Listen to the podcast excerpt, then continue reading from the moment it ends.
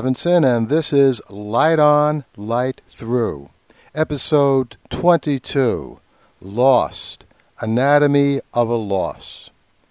Now, as that title might suggest to you, all is not well with Lost, at least not to me, and I'm afraid to say to many other people as well. The superb series that started out on ABC with such promise, uh, the season before last, actually more than promise. It really revolutionized television. It was a dramatic, exciting, revolutionary experiment in television. I'm afraid to say that all of that may now be irreparably in jeopardy. And I've been struggling with what to think and do about Lost, and so I decided I'd devote this episode to Light On, Light Through about that topic if struggle sounds like too melodramatic a word, you can substitute another television series that you loved, or a movie series, or a series of books, even a group of friends or family members. I think whenever we feel passionate about anything, the dynamics are the same. When you come to love something, it becomes part of your world, part of your basic operating principles. You get your bearings from that even something which might seem as trivial as a television show, you see it once a week, it sort of becomes part of your clothing, part of if you wear glasses, what you wear to see the world. You can choose your metaphor, but it all amounts to the same thing. You rely upon that, and you see the world through it to some extent. But then, one day, you realize that what you've been enjoying, or thought you've been enjoying just isn't the same. Now, the specifics of how this happened with Lost almost don't matter, but they are interesting to think about, so let's go over them. The first season, as I said, I thought was wildly successful. A story that got more complex yet more attractive with every episode. It was an early success for viral marketing, too. There were web pages put up to Oceanic Airlines, Charlie's Music. Never was Coleridge's willing suspension of disbelief more easily coaxed. If you kept your eyes half closed and you looked at Lost, and then you logged on to the web and looked at what was written there, Sometimes you couldn't tell what was real or imagined or created. Exactly what a romp in fiction on the edge of reality should be. No one knew what to expect at the start of the second season. And in fact, the first season was so good that I didn't know the second season was not that good until well into the year. But in retrospect, when I was watching it week after week.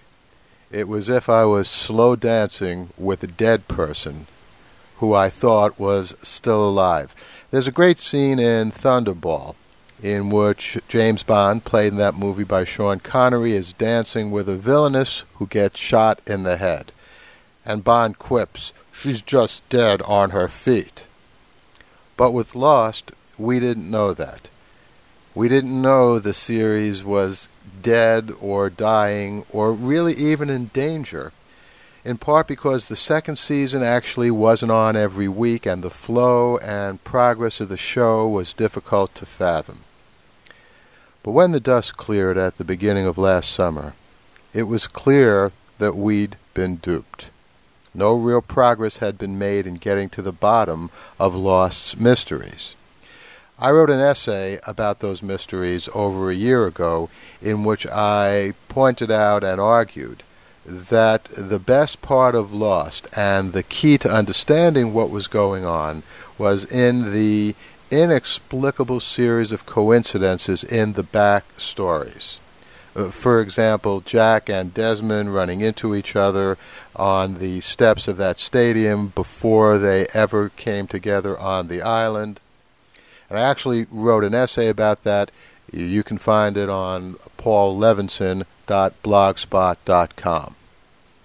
But rather than moving the story forward after that wonderful first year with all of those inexplicable, tantalizing coincidences, Lost instead moved sideways or nowhere. And this year, season three, well, the fall I think was a little better than season two, but it was pretty much just more of the same. The, the modus operandus of Lost seems to have become, starting with the second season, introducing new characters, introducing new incredible things, without ever really resolving what was raised in the first season. And so by the end of the first part of the third season, we still had not moved really any closer to understanding what was going on. We did have a few good shows with some good characters, but really nothing was revealed to get us closer to the truth. And now, two new episodes have been broadcast of the resumed season 3. Now, as I mentioned in last week's Light On, Light Through, I thought that first episode was very good. In fact, probably the best episode since the original first season. And the episode that was on this past Wednesday, this featured Desmond. It was one way of interpreting it certainly was a time travel episode. There was certainly a lot of monkeying around, which actually I love in time, and I enjoyed it but also it really did not move us any closer to understanding what's going on on that enchanted island. So, although I enjoyed them, and although I'll continue watching Lost, I have to admit that before I fully commit to that dance again, I'm going to keep an eye out for signs of life on the series. And uh, a part of me is afraid to say it, but it may be too late. On the other hand, I do think it's technically still alive, and while there's life, there's hope. And I'd advise you, whenever you watch a television series, to do the same because uh, it's sort of interesting. We invest so much time if we enjoy a television series, and sometimes we don't even realize that we've crossed over into really wasting our time. And sometimes uh, the networks keep a series on far too long. Unfortunately, they also make the other mistake, as we saw with Kidnap this past fall, where they cut a series off before it really has a chance to establish an audience. And I think in the case of Kidnap, what they did on NBC was really a mistake because it was a great series. But as far as Lost, we'll just keep watching and see what happens. Flash.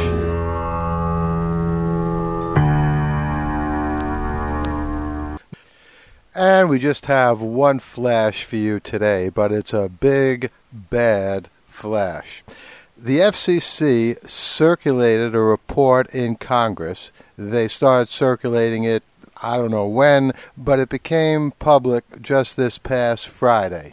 And, and here's the brilliant report that the FCC has been circulating. The FCC thinks that Congress has the right to crack down on violence on television, in particular torture portrayed on television, but violence in general, because, according to this FCC reasoning, Congress already has the right to regulate sex on television. So the FCC is encouraging Congress to now extend their regulation of the media even further. Well, guess what? Wake up, FCC. We have a First Amendment in this country. I know that you and Congress have been ignoring it for the very length of time that you, the FCC, have been in existence, that is, since the 1930s, and uh, so has Congress for most of the 20th century. But the FCC and Congress should recognize that, last time I checked, no one repealed the First Amendment. It's still the First Amendment to our Constitution. And so it's the height of cynicism and it's the height of the complete disregard uh, of the Constitution and the First Amendment for the FCC to be encouraging Congress to increase its regulation of media. Now, just to be clear, I'm no fan of torture on television, but the last thing we want to do is call in the government watchdog to start ripping apart what TV and radio and all of our media are attempting to present to the American people. You know what? If Americans don't like violence in the media, they'll stop watching it. We don't need Congress and the FCC to tell us what to watch.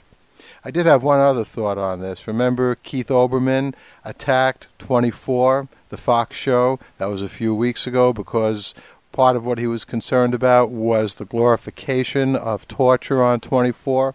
Well, first of all, as I mentioned back then, Olbermann was just completely wrong. 24 does not glorify torture. As a matter of fact, there are many good guys on the show who come out against torture, and over and over again, torture is not seen as a reliable way of getting information. But uh, perhaps uh, Keith Olbermann can see now how foolish his attack on 24 was. And uh, I don't know what comfort, if any, he will derive from now being in the same bed as the FCC and its flagrant disregard for the First Amendment. The Light on Light Through podcast is proud to be part of the Blubrry Network. That's blueberry with no ease dot com. Hey, if you want to make an impact online, check out GoDaddy.com. It has .com names for as low as 199. Plus, they have world-class hosting, fast and easy website builders, and much more. And if you mention the special code POD4, that's POD4, you'll get 10% off your web hosting. Or BLU4, that's Blue 4, gives you 10% off everything else you may buy at GoDaddy.com. Promo.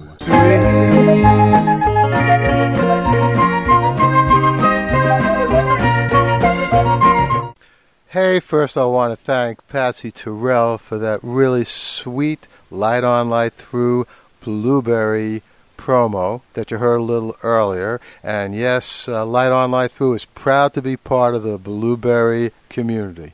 And we're also proud to be talking about GoDaddy.com. You know, GoDaddy had a little run in with Fox a few years ago. Not Fox News, Fox Entertainment, in which some of you may remember GoDaddy's perfectly fine Super Bowl commercial was pulled after one showing uh, during the Super Bowl. So that's yet another example of what happens when the FCC starts breathing down everyone's neck. And uh, that's why also I'm especially proud uh, to be talking about GoDaddy.com. Anyone who's a victim of the FCC uh, and its censoring ways is a friend of mine. But now, moving on to other things, uh, I have some happy news to tell you about a variety of things. You're going to be hearing in our promo suite uh, a nice little piece by Sean Farrell talking about the Silk Code Podiobook. You may remember I mentioned this to you last week. Well, it's live now. In fact, the first five chapters are up at podiobooks.com, all set to go. And if you log on to lightonlightthrough.com, the Light On Light Through webpage, you'll find a link to podiobooks.com or you can go there directly. And for most of this week, the Silk Code has been in first place in the new editions, the number of subscriptions and listens they've received over on podiobooks.com. So, you know, it's free. You can't beat that. And uh, it is a podiobook of my award winning novel, The Silk Code. It was my first novel, and uh, I'm sure you'll enjoy Sean Farrell's great reading of it. I loved it. Of course, I'm a little biased, but I think you'll like it too. Now, another important announcement. I have a new blog and a new place that I think of as my nightclub. And you know that I have a blog over on MySpace. I've talked about that. I have the paullevinson.blogspot.com blog. You know me, I write a lot, I talk a lot. I have four podcasts. Light On, Light Through is one of them. There's Ask Lev, my two or three minutes of advice about writing and milking the media. And I even have a little piece there about green tea. Levinson News Clips, my two to five minute reviews of television shows, including Lost, but 24, Rome, movies like Deja Vu, and my Words and Music by Paul Levinson, which has uh, songs, radio plays, interviews with me. Most recently for Valentine's Day, uh, I put on Words and Music by Paul Levinson, my song The Soft of Your Eyes that I wrote for my then girlfriend Tina back in 1968. Uh, she became my wife in 1976. I'm happy to say we're still married, so I put that song out as a Valentine's present for her, but you can listen to it on Words and Music by Paul Levinson. You'll find links to all of those podcasts over on Light On Light Through. And this is what I was leading up to. You'll also find all four of those podcasts over on Paul Levinson. By now, I assume you know how to spell my name. PaulLevinson.net. So it's my name, PaulLevinson.net. And that blog is actually much more than a blog. There are pieces that I put up sometimes as often as two, three times a day. I have a piece on the FCC, I have a piece on Gore and Obama, uh, a piece that discusses some of the same things you heard in this podcast about Lost. I update that very frequently. But in addition, over on paullevinson.net, you'll find a podcast page with all four of my podcasts, all up to date. You can click on whatever you like and listen to them. You'll find another page, Paul on Television, with all of my television appearances that are now on YouTube. And as a matter of fact, uh, I just the other day uploaded to YouTube about a two minute or so compilation of what I said on the Discovery Channel special on the cell phone back in December. I can't remember whether I told you I was going to appear on that then or not because so many things were going on in December.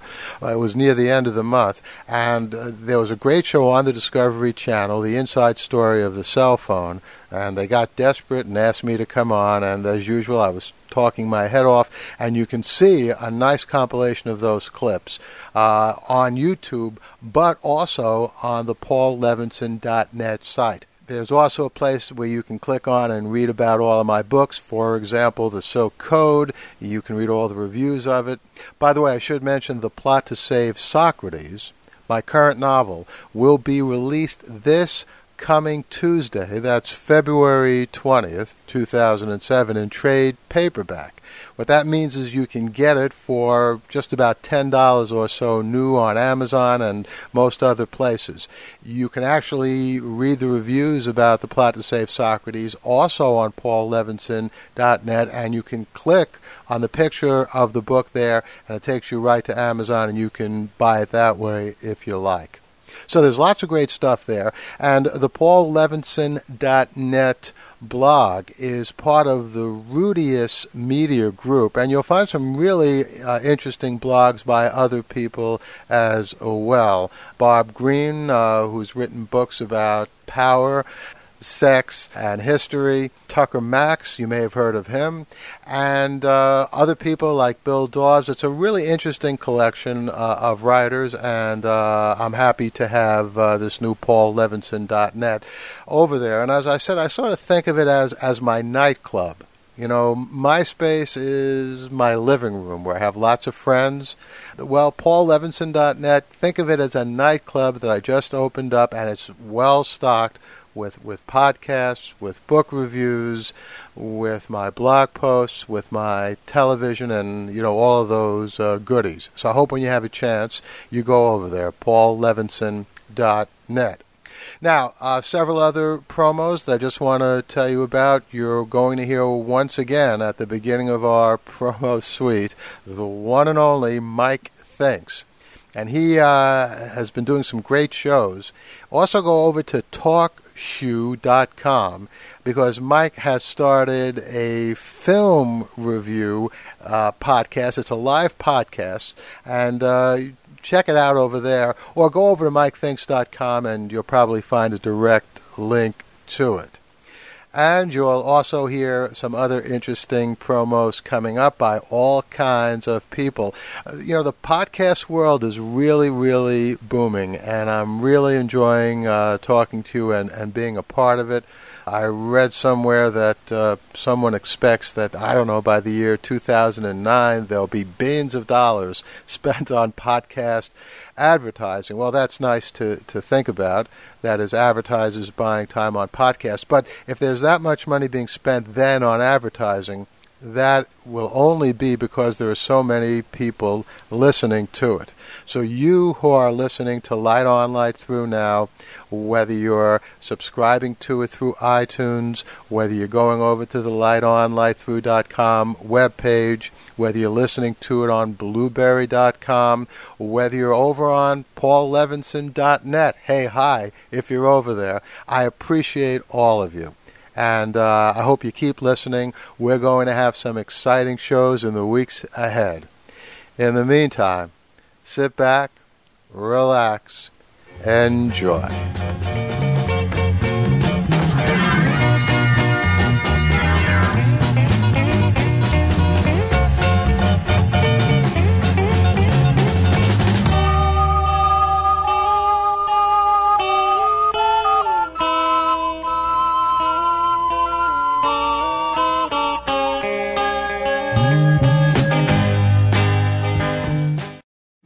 Check out the Mike Thinks podcast, www.mikethinks.com. News and current events with an opinion. The Mike Thinks podcast. It's the news you missed. www.mikethinks.com. From podiobooks.com.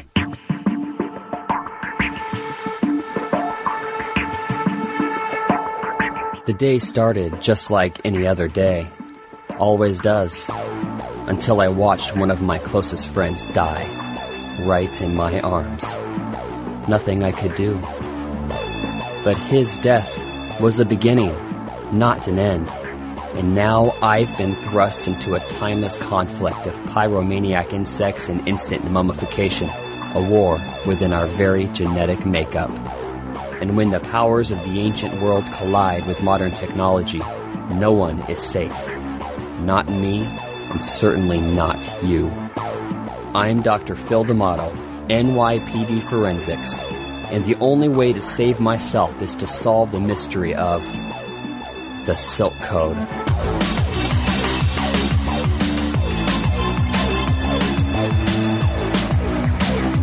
The Locus Award winning novel by Paul Levinson comes to life in this free podcast novel. Journey into the ancient world witness the wonder of ages past, and join Phil D'Amato in the struggle against forces both ruthless and unseen. Visit www.thesilkcode.blogspot.com to learn more about the author and the novel, and subscribe today at podiobooks.com. Join the battle, witness the wonder, or forever be victim to the awe and power of the Silk Code. Phil D'Amato is ready. Are you? Did you walk out of The Matrix and wonder if you're a battery in a jar? Did you walk out of Daredevil and wonder, what is it like to be a bat? Do you and your friends stay up at night debating good and evil in the Star Wars universe? Does the question of life, the universe, and everything intrigue you? Then open your mind and tune into the Sci Phi Show, thesciphishow.com. And that's Phi with a PH. Do you remember what he looked like? Hey, this is Jake. I do a show called Just Not Right, the podcast. You can find it at notrightpodcast.com. It's funny, fresh, entertaining. I mean, sometimes I'll just take the mic and say, hey, oh my, you look nice. You are wonderful. Thank you for listening. You are the best. Check it out. There's a segment called Letters from a Utah Nut. It's hilarious. I know you'll love it. I'm writing this letter in regards to your giant D sign located in front of your store. I want to climb it. Please do not climb the sign. Would it be alright if everyone from our company just started singing? Although we enjoy our customers' enthusiasm for our product, it is strange and unusual for large parties to join in chorus in our lobby. Is it okay for me to be using Windex as a cologne? All SC Johnson products are extensively evaluated for toxicity and safety. Hilarious! Do you remember what he looked like? NotRightPodcast.com. See you there. In a world full of hopelessness and despair, only two guys had the power to deliver the world from certain destruction. Nathan and Carlos are Podcast Pendulum. Watch it all unfold at podcastpendulum.podomatic.com.